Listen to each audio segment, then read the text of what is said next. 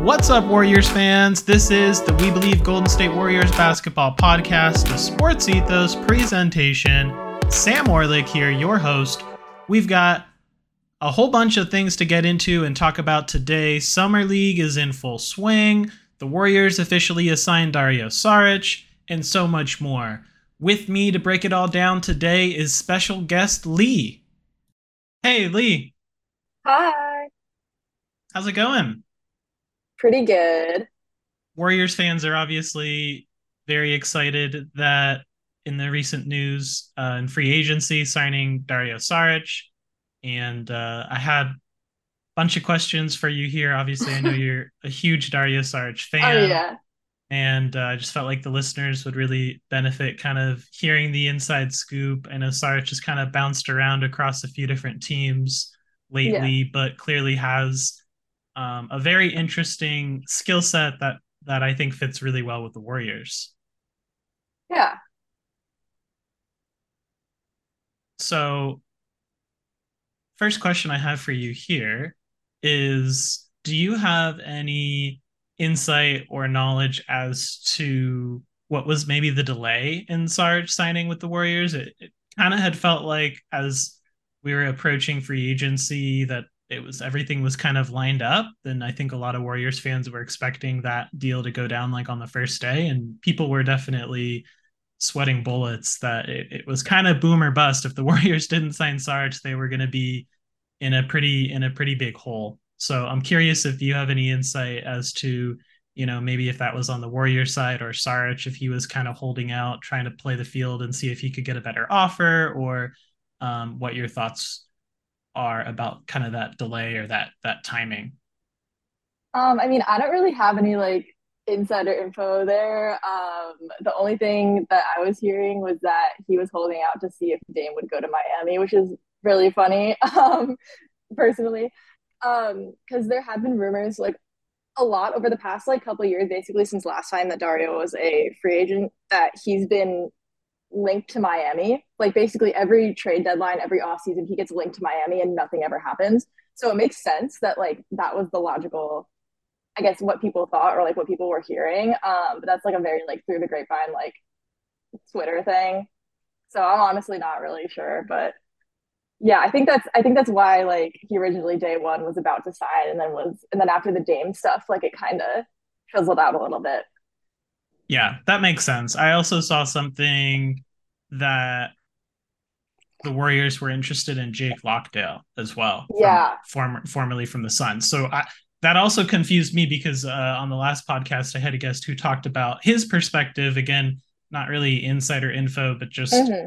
his view was maybe that the Warriors had maybe pivoted from Sarge and had kind of thought Lockdale would be a better fit and were maybe holding out to pull the trigger on Sarge to see what happens with Landale. And then and then kind of to your point, the Dame news broke. So then that changed Sarge's position. So then maybe after Landale signed um, with the Rockets, then the Warriors are like, okay, plan B, let's go back to Sarge. And then maybe Sarge was like, well, hold on, actually, I need to see what happens in Miami. Yeah, so. no, I think that's definitely a good theory. Um, I'm honestly, this is like a kind of like a running joke. Um, but I'm honestly surprised that the Magic didn't get in there somewhere. Um, because they were obsessed with him.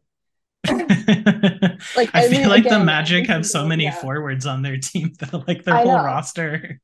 It's well, it's really funny because I have like this. It's mostly a joke, but like a conspiracy theory that ever since so the Magic drafted Dario on draft night 2014, and then immediately like pick swapped him. Um, with the Sixers, like whatever pick they had, which turned out to be Elfrid Payton. Um, and it was just kind of like a whole mess. And ever since then, they have been trying to either get him back or like sign somebody who could be him, basically. Um, because basically in 2017, when the Magic like leaked like their off-season like whiteboard thing, um, I don't know if you remember that, but basically they posted a picture of like their war room um, and you could see all of their like trades and signing like ideas on the whiteboard. They wanted to trade Aaron Gordon for Dario Saric in the 2017 offseason, which is absolutely insane to think about. Um, but yeah, no, I am very surprised that the Magic didn't get in there this year. Interesting. Yeah, mm-hmm. I hadn't seen that that um that magic news from a few years back. Yeah. So kind of more question question for you. So so have you always been a Philly fan or a Saric fan, or kind of maybe explain maybe a little bit of background of how how you've kind of come to be this uh, devoted Dario Saric fan and what that's yeah. like, right? Being a fan of a player that's bounced around on a few teams, oh, and yeah. then do you kind of jump on board for those teams, or it's more about the player? This is kind of like a new um, concept for. I've always just been a diehard Warriors fan. I've never really yeah. been like this is this is my player and I'll and I'll support them whatever mm-hmm. team they go to. Yeah, um, I'm like a born and raised four for four Philly fan. Um, and I like I was really into sports as a kid, and then I kind of like stopped like when I hit like middle school because I mean I could go on forever and ever about like the social socialization of like young girls in sports fandom, but um, when I was like 15 or so, I got back into the Sixers and I just chose Dario as my favorite player. I just thought he was funny and silly and goofy. Um, and since then, it's kind of, it's like, it's not a joke. Like, I genuinely really do love him. Um, but it also kind of, I think people kind of usually assume that I'm just like doing a bit and I lean into that. Like, it's partial bit and it's partial, like, very genuine. Um, so yeah, I think really I got on like Twitter and TikTok and stuff, like doing what I do. Um, like right when everything shut down um, for COVID, I think like just I started to get like a really big hyperfixation on basketball and on Dario. Um, and since then, I've basically just been doing what I'm doing now um, to different extents. Yeah. And so what's that like as as Dario's you know, moved around, you know, obviously, yeah. as you just mentioned with the Sixers, and then he played mm-hmm. for the Suns.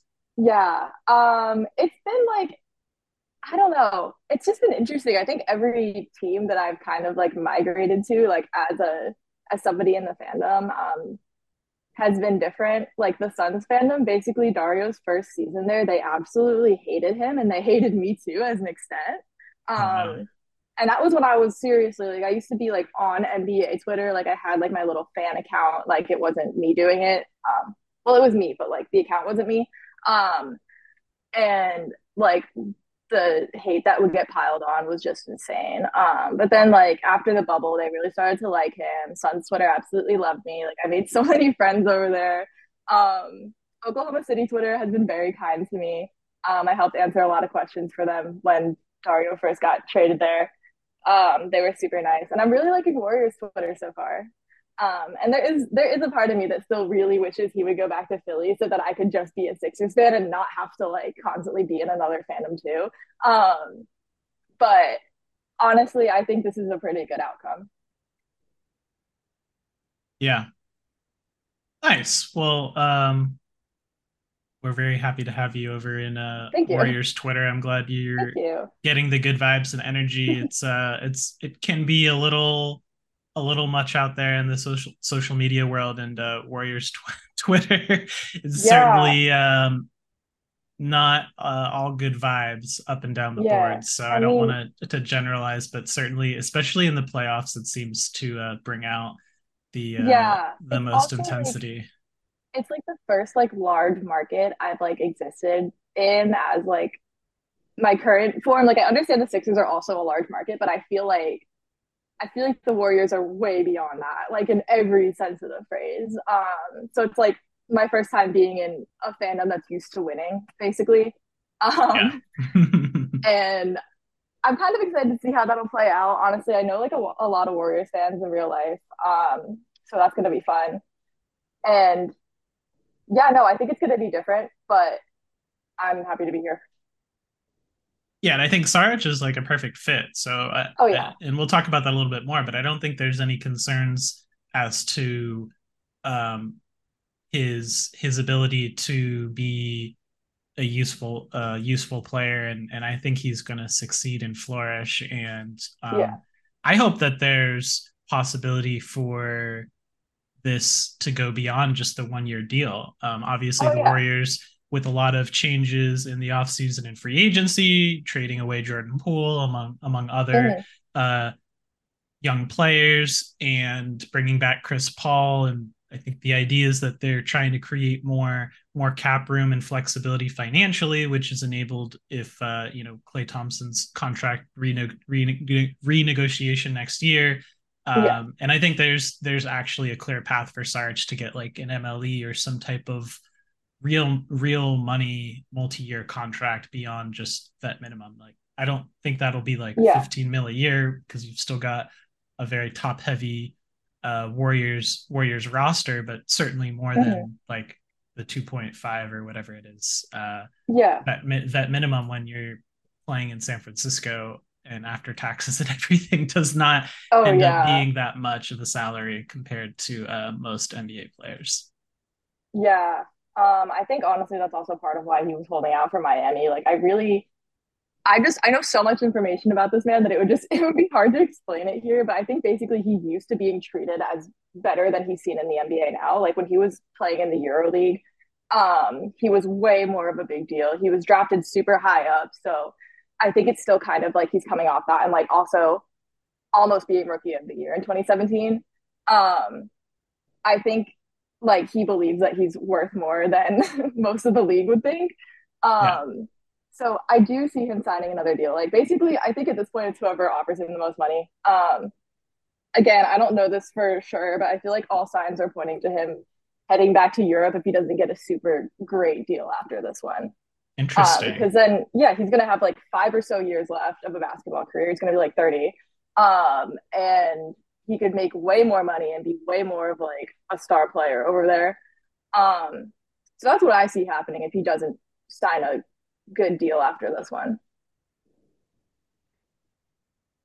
Yeah, and I mean Warriors have kind of this proven track record, at least recently, of mm-hmm. taking taking these players and kind of revitalizing their careers and helping them get oh, paid. Yeah. You'd look at uh, GP two right. and Otto Porter Jr. and uh, Donte DiVincenzo, the the most recent example, right? You just got yeah. a four year, fifty plus million dollar deal from New York, and I think that you know, something along those lines, I think, isn't out of the question for Sarge.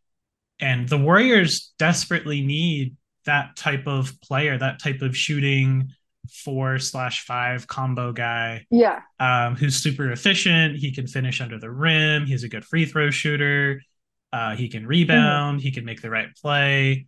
Um, just very kind of good feel, uh, good, highly skilled um, versatile forward that Steve Kerr yeah. highly covets. Absolutely. Now, I don't think he's going to play 30 minutes a night, but it'll be interesting no. to see how that works. And I think the biggest thing for the Warriors is, is they needed another another front court player who could shoot because if you want yeah. to play Jonathan Kuminga and give him opportunities to be on the floor, you need to surround him with shooters because he isn't mm-hmm. a knockdown shooter at this point yeah. in his career. And so it doesn't sound like in the latest comments from um, Mike Dunleavy Jr., the new GM of the Warriors, it doesn't mm-hmm. sound like they're really looking to bring in another veteran big man. It seems like they're probably going to use one of the two way slots. Um, yeah. Warriors have uh, Trayce Jackson Davis making mm-hmm. expected to make his debut tonight in Summer League. Um, mm-hmm. you know, he's expected to maybe get some minutes, you know, four year college player, but he'll be a rookie. So I do think that there's a clear track for for Sarge to get maybe in the the low 20s in minutes and he can play the four or the five. Yeah. I mean, Draymond and Looney are gonna need are gonna need some some spells. Yeah, no, I definitely think it's great that he's getting like a larger role than he did um definitely in Phoenix and um, also, I guess on the Thunder, he was playing a lot on the Thunder, but also he was only there for like a month and a half. Um, but yeah, I know I know Dario likes to be on the floor. Like, there's so many interviews where he just wants to play more and more minutes. He wants to be starting. Like, if somebody's injured, like he will step up. Like they've played him at point guard before on the Suns, which is really interesting. Point Dario is like my favorite thing ever. Um, but yeah, no, I think he's gonna find his role on the Warriors um, and do whatever he needs to do. Yeah, just looking back at the last few years, so he for the Thunder last year, yeah, 20 games, he was like 14 minutes per game. Yeah. 14 and a half for the Suns, 17 and a half in that first year with the, or no, actually 24 and a half in that 1st mm-hmm. year with the Suns, then like 17 the following year. So, um, but really efficient, right? And I think that's yeah. what's going to keep him on the floor. Like he doesn't need the ball in his hands. He's decisive. He can, he can finish plays under the rim, space out and hit the three, make the right play. Yeah. Very exciting. Yeah, absolutely. Um, so what do you think so you know he he we just talked about he's kind of bounced around a little bit right played for philly that mm. one year in minnesota which i totally forgot about um and then Good. phoenix i'm glad, I'm glad you forgot and then okc what where do you think he's fit in the best and which team which team has utilized him the best thus far okay so on like a personal emotional level i really I have a super soft spot for the 2017 2018 Sixers. I think that was his best year. I mean, it is like numerically, like by like the stats, like it's his best year of his entire career. I think he was used so well. Um, I also think in I think it was 2020 to 2021 on the Suns um, as a backup center. He also like absolutely thrived. Um, then that got cut off by an ACL injury, which sucked. And I don't think he's ever really. I mean, since then he hasn't gotten back to that level. Um, but I think that like I think either of those, like either of either like playing at the four or the five would work. I mean, on the Warriors. Um, I don't think he's gonna be that 2017 like rising star ever again. I do think he can get back to where he was a couple seasons ago before the injury. Um, yeah, I think those are just my two examples. Okay. Yeah. I don't know yeah, if that's very helpful, but no, no, it is. Yeah, I mean, you can see from his um in those first three years, uh, or those first two seasons in Philly, he was averaging you know over ten points per game. Um, the three the you know shot almost 40% from three which was a career yeah. best in 17 18 he shot uh mm-hmm. 39.3% uh, but the last three seasons, he's also shot 39%. So, yeah. Um, I mean, I, I don't think it's out of the question for him to average double figures. I mean, there's going to be a lot of shot opportunities. There, there's there's um, a, a, need for kind of that play finisher. So, yeah. um, you know, I don't think he's oh, going to get 15 field goal attempts per game, but um, you know, Warriors need firepower off the bench, 100%. Absolutely. And what about Chris Paul? How do you think he kind of factors into all of this? Whether you know, was that a was that a big component of him choosing to sign with the Warriors over maybe Miami? Um, do, do you feel like they had a great relationship and rapport from back to the, the Phoenix days? Yeah, um, I think those two are besties. like truly, I think they are besties. Um, so I think Chris Paul was like a good, like I don't want to like name percentages because again, I haven't like spoken to Dario about this. Um, but I think that's like a good like amount of the reason that Dario chose to go to the Warriors for less money than choosing to go to Miami with like nobody he knows there and like nobody advocating for him. Um, and then signing for more. I think he's also ring chasing a little bit, and I think Chris Paul's ring chasing a little bit too. so that's fine. Warriors fans are not salty about yeah. that at all. We're we're all ring chasers over mm-hmm. here. or at least some of us were and some of us won't weren't but clearly there's yeah. been a, a, realignment in that yeah um, just kind of an interesting segue so i know you know you weren't really a weren't a warriors fan before dario saric yeah. came over here do you kind of have what are your kind of thoughts and feelings on all of the recent changes that that have happened and where warriors are kind of at i mean honestly i'm just happy to be here um, in terms of recent changes, I am kind of sad about Jordan Poole. really sad, actually. I do love him.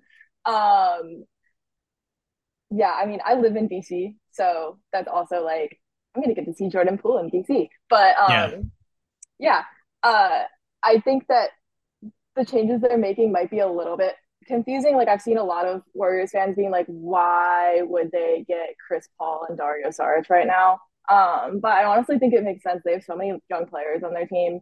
Um, there's obviously like the ring chasing element for everyone. Um, so I think it does make sense that they made those changes. And again, I really haven't hung out on Warriors Twitter, but I have a bunch of friends who are Warriors fans. Um, I have little Stephen Klay cards that are like on my wall behind me. Um, so I have like paid attention to them for a long time. I do really like them. Um, I think it's going to be a good year. Nice, yeah, and I mean, I I was a big Jordan Poole fan myself. I I was kind of shocked when he was traded. Yeah. Um, you know, this is my this is my third year. This this will be my third season covering the Warriors on, on this podcast. Right. Um, I'd I'd say there's been a lot of now that changes have been made and we've kind of seen the results of directionally where they're headed now, it explains yeah. a lot of the confusion in what like the coaching staff has been saying, like Steve Kerr versus Bob Myers right. versus the owner, who's getting playing time, who's playing, and um, I've said this a lot in the last few episodes, but I just feel like there's so many similarities to like the movie Moneyball, and you can kind of yeah. see the the owner and the GM for for better for worse had this vision and plan of having all these young players who are going to develop and grow into these uh, productive players and kind of usher in this new era, yeah. next area of Warriors basketball. And mm-hmm. Steve Kerr wasn't having any of it. Um, yeah. And so he wasn't willing to to allow Wiseman or Poole or Kuminga or Moody to like just right. get 30 minutes a game no matter what and play through mistakes. And he, you know, mm-hmm. he wants them to play the right way. And and so that was a challenge when front office is drafting players that don't have touch and feel, but have this huge ceiling potential, you know, limitless right. potential, athleticism, all these raw tools, but can't make a read on the floor. It's like, okay, mm-hmm. well, how are you going to play next to Steph and Klay then? Uh, everything right. we run is like read and react. We're not like mm-hmm. running these specific sets that that are just easy to pick up. So right, it was and a mean, challenge, like, and yeah, yeah, go ahead. I mean, I was going to say like I'd understand like changing the direction if Steph or Klay was like a year from like retiring, but we're really not there yet. Um, so yeah, no, I like the direction they're going in now, definitely. I don't think it makes sense to like completely try to redo your thing when your two best players or the players that work best together are still like in I guess pretty good shape, still have a few years from retiring and stuff like that. Yeah, and I think like last last year's roster, for example, you basically had half your roster that was unplayable. So right. you had so many young guys that mm-hmm. they weren't going to see the floor. Like, and, and I know a lot of I've right. seen a lot of people that are saying, well, why did they trade Patrick Baldwin Jr., who's also in DC mm-hmm. now and, and, has this yeah. has this incredibly pretty jumper. But mm-hmm. he would have been behind Kuminga, right? And we're already, right. you know, Kuminga's already clamoring for minutes, and, and it's kind of like year three for Kuminga, like boomer bust. Like, yeah, the front office is like, yes, maybe Patrick Baldwin Jr. is going to be a good player in a few years, but we're not in a position that we have the playing time or luxury to develop him and see what he turns into, we need to bring in we want to bring in another proven established player that isn't going to clamor for for playing time, that isn't going to be upset, right. that isn't going to cost, you know, mm-hmm. have this rookie scale where they continue to cost more. And we're willing yeah. to we're willing to bite the bullet on and take the L on he turns into a good player in three years. Um, yeah. And that's what I think I've seen a lot of people struggle with is they're kind of like, oh, mm-hmm. Ryan Rollins, he looks so good. Patrick Baldwin Jr., he looks so good. Yeah, sure. But also like probably in Washington, there's a, a path for them to to get like consistent minutes off the bench. Um, right. And there just wasn't there just wasn't any opportunity for that uh, for the Warriors. So yeah. I mean, as a to... Sixers fan, yeah. I'm just I just want to say that I'm so used to that kind of thing and people being like, why do we trade this player? Why do we trade that player? Like, why trade? I mean, the big thing right now for the Sixers is why haven't they gotten rid of Furkan Korkmaz? Um, but again, like he's been on that team for so long versus like I, I would understand trading away like a Shake Milton or like a George Niang instead.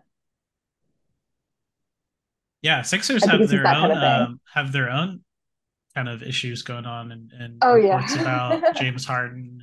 And... Yep, it's just it's a mess every day. There's always just something new. Um, and again, like they almost got rid of Paul Reed. I think for that same reason, where they were like, would we rather like try to like develop this guy or just let him go somewhere else and get somebody else? But they did end up re-signing him, and I really like Paul Reed. So I definitely understand like why a lot of fans get confused and upset when these players get traded who are like good on paper, but like in theory and like with the vibes of the team just don't really fit. Yeah, right. I think that's kind of you kind of have to separate those things, right? Because it's not always yeah. black and white. Like this player is good and can shoot the ball. Why did they get rid of him for seemingly nothing? It's like, well, exactly. There's more to the story behind the scenes, and mm-hmm. you have to. Right now, they're really saying Steve Kerr, Steph Curry, Klay Thompson, Draymond Green. What do you want? We're going to go out and do yeah. it. That's what the front mm-hmm. office is doing right now. Whatever you guys want, yeah. We're going to go do it. Whereas the last three years was, no, we're going to take a massive swing on James Wiseman, and then we're going to follow it up and, and pick Jonathan Kuminga, and then you right. know we're going to bring along Jordan Poole, and oh, Poole doesn't play well off the bench, so we're going to move him now. Just you can yeah. see all these decisions are around how do we maximize um, the talent right. and and fit around our our kind of core four or five guys. And if right. you don't fit into that mold, then they're okay with with moving on. And and that doesn't mean that you're not a good player, you don't have potential and all of that. It just means like they're just making decisions with a very specific focus in mind. And it also seems like they're not concerned about getting the best return either, right? I mean, there's a lot of question yeah. marks. It took that much to get Chris Paul from from the Wizards, like cool yeah, um, Ryan Rollins and Patrick Baldwin Jr. Um, yeah. So. Honestly, like I know a lot about the Wizards. I mean, I live in DC. I've covered a few of their games. Um, I think it does I think it does make sense that that happened the way it did. I think they are just scrambling for young talent right now, um, especially with Kristaps Porzingis leaving, um, and Chris, or gosh, um, Kyle Kuzma kind of on like on the fringes, like might leave, might not. Um, I definitely understand like why they wanted that much for Chris Paul. I'm not really sure why they did it, but well, but they got yeah. so much less for Beal and Porzingis, right? So that's where I think fans yeah. were confused. Is like, oh right, they right, seemingly right. they seemingly gave a they seemingly traded Beal and Porzingis for like pennies on the dollar, but then when yeah. it's the Warriors, they get they get a young player and and two more players and a future and future picks as well. Right. Um, I really I don't think the Wizards I only I think they only got picks for Porzingis. Like it was a three freeway trade. I'm pretty sure. Yeah. I think they literally only got picks, and for Bradley Beal, that was so long ago. Oh my god, was it like for... Landry Shamet and what well, was Chris Paul and Landry Shamet? Yeah.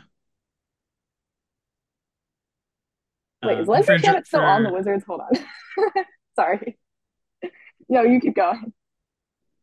So also for for Jordan Poole, I think that there's some questions around um, no, he's with the Wizards. Shamet. Okay. He yeah. No, I just as part it. of that trade. Yeah. Um, you know, and I, I hope it doesn't come to this because I, I wish the best for Poole. I think he's he's this incredibly exciting, tantalizing player that has a ton of potential. Yeah. Um, I certainly thought that he his performance last year was a little polarizing. He had some yeah. incredible games, but he also had some some pretty low moments as well, which is fine. I mean, he had a lot going on, a lot of drama, whether it was the the punch between Draymond, yeah. whether it was his his fluctuating role, start, come off the bench, facilitate, score. Um, but I think it was very challenging to see him struggle the way he did in the postseason and and not find a way to work through it. Right, his shot wasn't falling. Yeah and it basically got to the point that he was unplayable and all he would do is just be on the floor and kind of turn it over and have you can see he had just like everything had just kind of crumbled. And so i certainly expect him to be much better than that but yeah. I'm not really sure if that year that the warriors won the championship with Poole where Klay Thompson you know missed most of the season and Poole was the starting the starting two guard and then mm-hmm. Klay came back and then Curry got hurt and Poole was basically the starting point guard. If that was maybe an outlier of this kind of culmination of incredible efficiency and confidence, um, like if Poole doesn't really focus and develop some some two-way capabilities, I mean, I, I could yeah. easily see him turning into like another version of like a Brandon Jennings or Monta Ellis, where um, right. you're a little bit one-dimensional in your play and um, he might not get another huge multi-year contract or deal if if you know he can put up mm-hmm. 20 but whoever he's guarding is going to score 25 so right what what does that do? But really interesting. It will be really interesting to see what he does in Washington, uh, and DC, and and and him and Kuzma are going to be quite an exciting duo offensively. Oh yeah, absolutely. Yeah, I'm very excited. Um, I will definitely be going to so many of their games. I always do. Um, I honestly I see a really bright future for Jordan Poole. Um, especially I have so many takes about this Wizards team, like all good ones, basically. Um, I do think it's kind of like a hotspot for like development. I do think they're gonna gonna end up shipping him off. Um, not this season, probably the season after. Um, because again, like you look at players like Rui Hachimura and you're like, why did they do that? Why did they trade him? Yeah. Um, so I think it might be a similar situation with Jordan. I don't really, I don't know. they still have so many guards on the roster too. Oh yeah, no, they need to get like more centers and bad.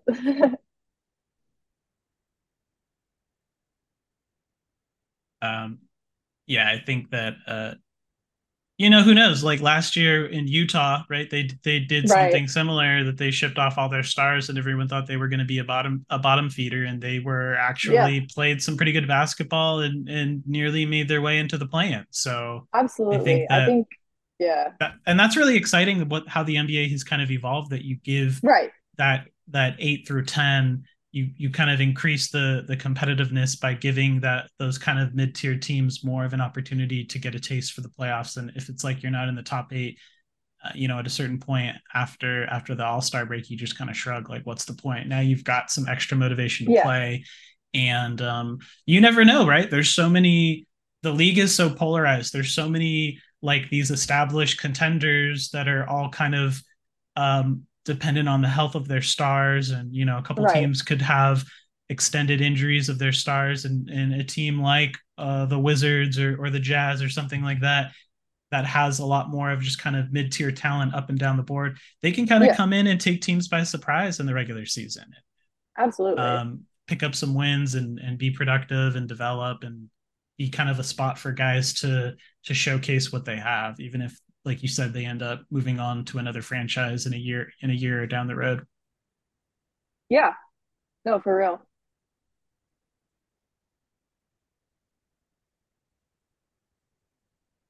So we've got um Warriors side.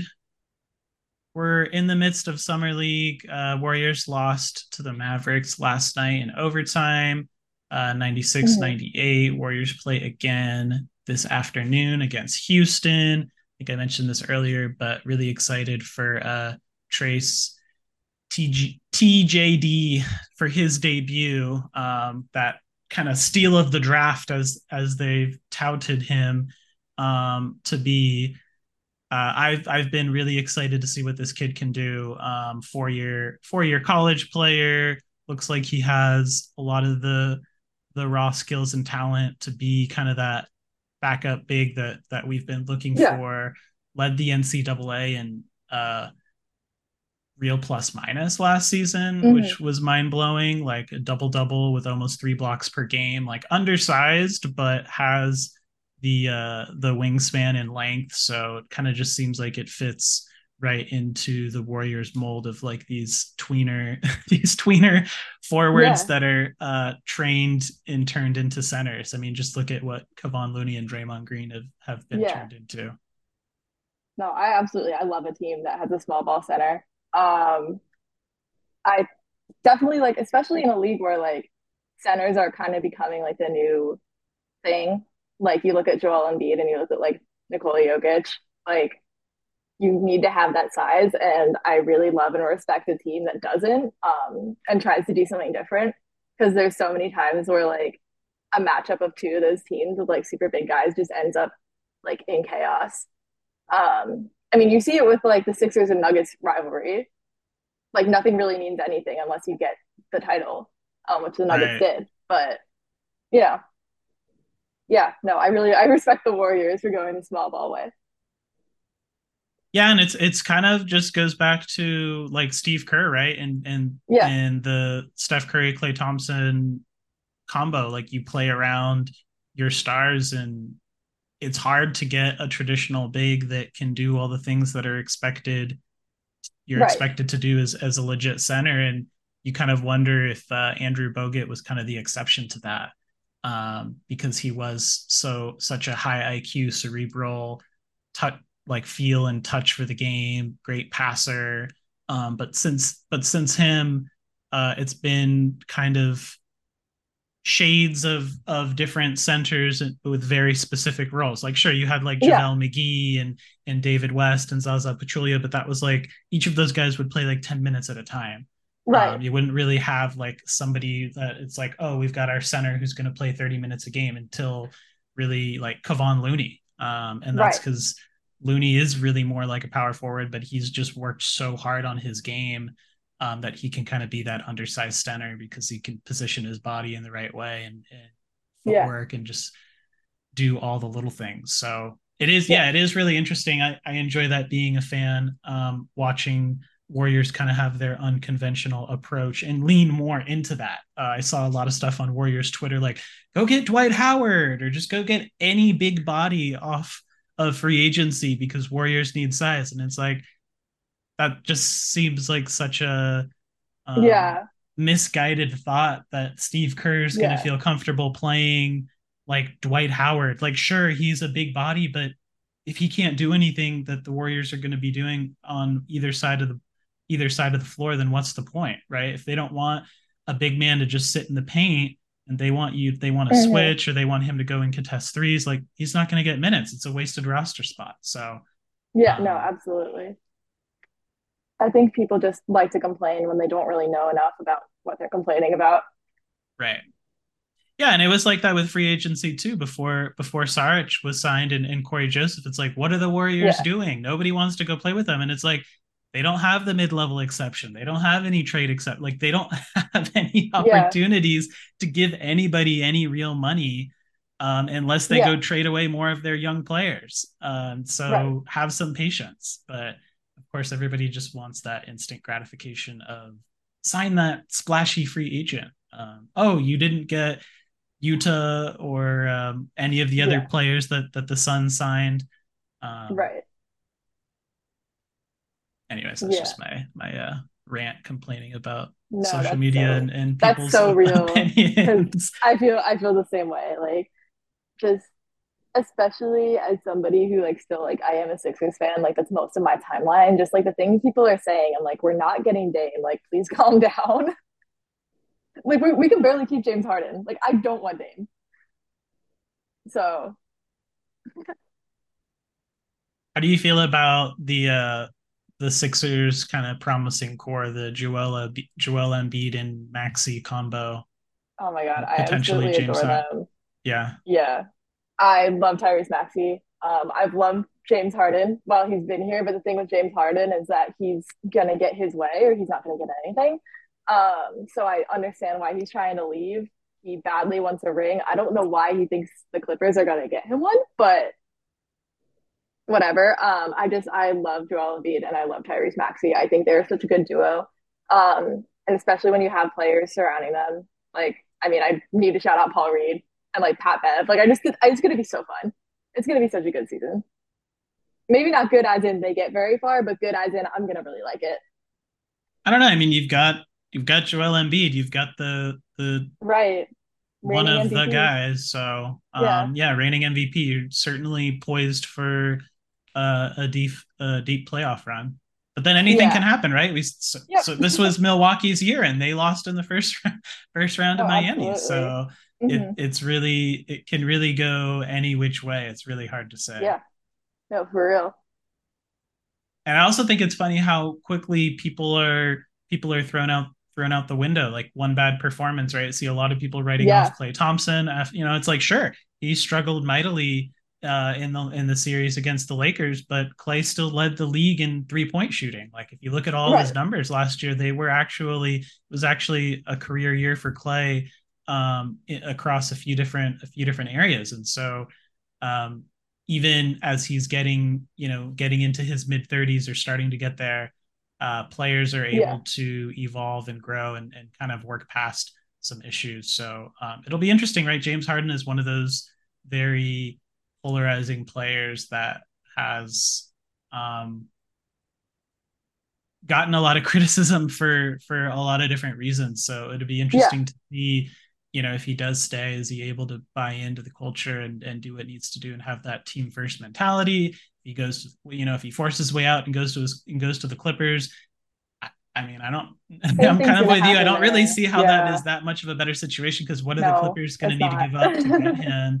And uh-huh. the Clippers have struggled themselves, right? How many years in a row has it been like if the Clippers are healthy, they're a contender? And it's like so far, they're it seems like only one year that that yeah actually ever reality. Like kind of seems like yeah. Embiid and Maxey are much more likely to be on the floor come May and June than Kawhi Leonard and Paul George.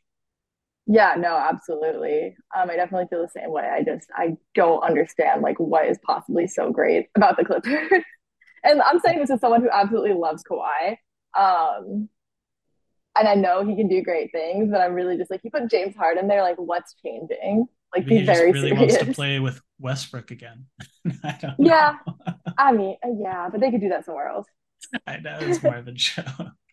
yeah, yeah, it is. It is really weird to see how you know, and now with Damian Lillard wanting wanting to be traded, it, it's really like the end of an era, right? You had all of oh, these yeah. franchise players, um, mm-hmm. and I guess Embiid fits fits into that bucket of being a franchise player, right? But it's a very yeah. short list now of of players that have been with their team, you know, ten years or more, and and you know, once Dame gets traded, it's going to be really interesting to see the Warriors as being that team with like the top three guys in, yeah. in that category, and and I think continuity and chemistry is um, is something widely uh, over overlooked uh, into playing a role to uh, having sustained success in the NBA because yeah, there's so no, many things absolutely. that can go wrong um, in so many different ways. It, it's really hard to win. It's really hard to win yeah. a championship. It's really hard to be successful. Um, you look at the Denver Nuggets, right? They just won and they lost Bruce Brown, right? You think yeah. that you're okay, we're gonna run it back. And and I saw everyone in, in the parade, they're saying that Bruce Brown is gonna sign. And then, well, he wanted more money and good for him. He got paid to go play in Indiana, but it's just like you never yeah. know. You never know when when you'll have another shot, right? when you do everything um, to put yourself in that position. exactly. Position. Yeah, that's why I think like I mean the Warriors have done it like beautifully, like sustaining like a culture and like keeping the players that matter to you. Um, I wish the Sixers did more of that. I am so this isn't even about Jimmy Butler because I am a little bit salty over that still. But if they just kept more of those players from that 2017 team, I think they would be a lot better off than they were now. Like even not just saying this as like a Dario fan, but even if they just didn't get rid of Dario, didn't get rid of Robert Covington, like let Markelle Fultz work out his shot, I think they would be so much better off. Yeah. It's hard, right? It, it kind of goes back yeah. to to everyone needing to buy in. And I think for the Warriors, when you have somebody like Steph Curry who's so unselfish, right. but also your franchise player, it it mm-hmm. really sets the tone and and forces everyone else yeah. to buy in. Um, yeah. But it's weird because I would say the last few years, like like 2022 was an exception to that. Right. But the last few years, we kind of got away from having that continuity and having that yeah. alignment from all the way up to the front office, all the way down to the players on the bench. And, and it was confusing to be a Warriors fan and be like, wait, we're still in the tail end of our dynastic run. And what's going on? Like, yeah. guys are unhappy. Players are punching each other. I mean, Draymond's always in, in the middle of everything yeah. and, and having a lot of a lot of energy and intensity, but it just was so off of what we had kind of come to expect and and right. um, known from this team. So I'm excited to see them get back to get back to that place where everybody's on the same page and we're moving forward together because we have a common goal and not mm-hmm. this kind of one foot in the door and one foot out like well we're going to play james wiseman and we're going to play jordan poole but we also want to win but our stars aren't being consistent and there's bad energy and attitude and people are upset about playing time and just too many yeah. narratives distracting from um, the goal of let's let's win another championship yeah, I mean, like bringing it back to Dario, like I know I always talk about him like being a diva and like forcing trades and stuff like that because he has done that in the past. Um, but I think, I mean, all of his teammates always say he's great for the locker room. Um, I mean, in my experience, he's always just been like so sweet and kind. Um, just like genuinely a really good dude. So I think like until it comes to like he needs to either resign or get out, like I think he's to be great for the team, just like vibes wise. Um, I could definitely see like that alignment returning. I mean, even with Chris Paul there, which doesn't really feel right to me, but it's whatever. Yeah, I think I think Dario is going to fit in perfectly. I think I think oh, he yeah. bring, he's going to bring good energy. I think that he's going his skill set is very unique, right? We don't have yeah. a ton of shooting forwards, so it's not mm-hmm. like there's going to be competition for him where it's like one night he plays, one night he doesn't. I mean, I think that there's going to be nights where he's going to get all the minutes he can handle. Um, mm-hmm. because I think that you're looking at Kevon Looney now coming up on his third season. This will be his third season without missing yeah. a game yet. So knock on wood. But mm-hmm. um, yeah. I think that there's going to be some some scheduled rest for for some of these guys. And uh, yeah, on Chris Paul, I think I think it's uh it's not really going to sink in until we see him with the jersey on the floor. Um, it, it doesn't feel right. it's definitely really weird. But when you think about last year, how many games the Warriors threw away and then lost, right. whether it was on the road or at home, because they just couldn't manage their turnovers or manage the clock. Like leads with four four minutes. We like joking last year and the year before on on um on podcasts where it was like the Warriors the Warriors um, constructed a master class on how to throw away games, and tanking teams yeah. should take a note. Like, oh, up by ten with six minutes left, just watch the Warriors; they'll find a way to to throw mm-hmm. it away. Um, you know, up by four points with 60 seconds, they lost to Utah. Just like so many yeah.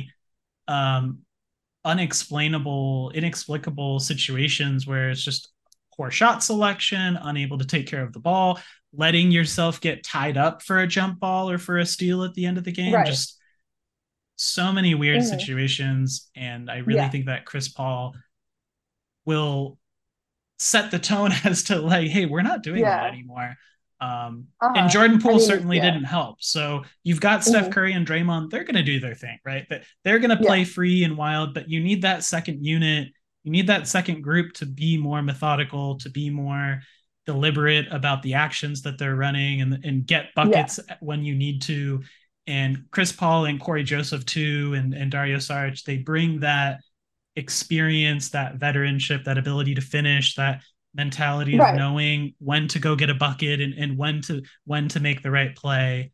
Um, and Poole just didn't really fit into that group. Poole's more like that yeah. fast, free, wild style, which fit with mm-hmm. the starters, but you weren't going to bench Curry or Klay Thompson to start Jordan Poole.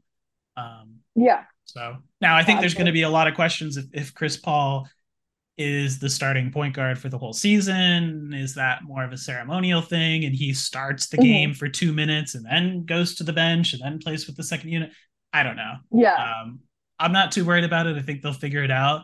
I think at the mm-hmm. end of the day, you get a um, future Hall of Famer, you know, one of the best point guards that's played, and you know, he wants to win. Yeah. This is kind of his last chance to win. So mm-hmm. I would be very surprised if Chris Paul sours the situation and forces the Warriors to um, improperly utilize him that leads to their lack yeah. of success this season because he's got a he's got a non-guaranteed contract next year, right? Yeah. So Warriors mm-hmm. just let him go next year and then he's not going to get 30 million dollars from another team. So it seems like it's in his best interest to figure it out, make it work, prove that he's uh you know a real a real piece, a contributing piece right. to uh contending championship team and um, you know the rest is just noise.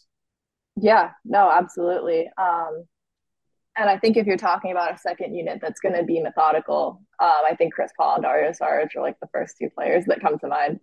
So i'm very excited to see what they'll do. I'm excited to see how chris paul works on this team. Um, still doesn't feel right and still doesn't feel real but um, i just can't wait to see it. Well said that's all I got. Yeah. Cool. Well, I thank you again for uh, for jumping on the show. It was great to uh, to talk, hear your yeah, kind of story and and insights into Dario Saric, and uh, um, maybe we'll have to do another another touch point at some point in the season and kind of see how uh, oh yeah how all our predictions have gone and uh, how mm-hmm. well uh, Saric has been fitting in. Yeah, totally. And once again, this has been the We Believe Golden State Warriors basketball podcast, a sports ethos presentation. Please give me a follow over at Twitter if you haven't already. That's at SD Orlik. Subscribe, rate, and review the show. Thanks for tuning in, guys, and we'll catch you on the next one.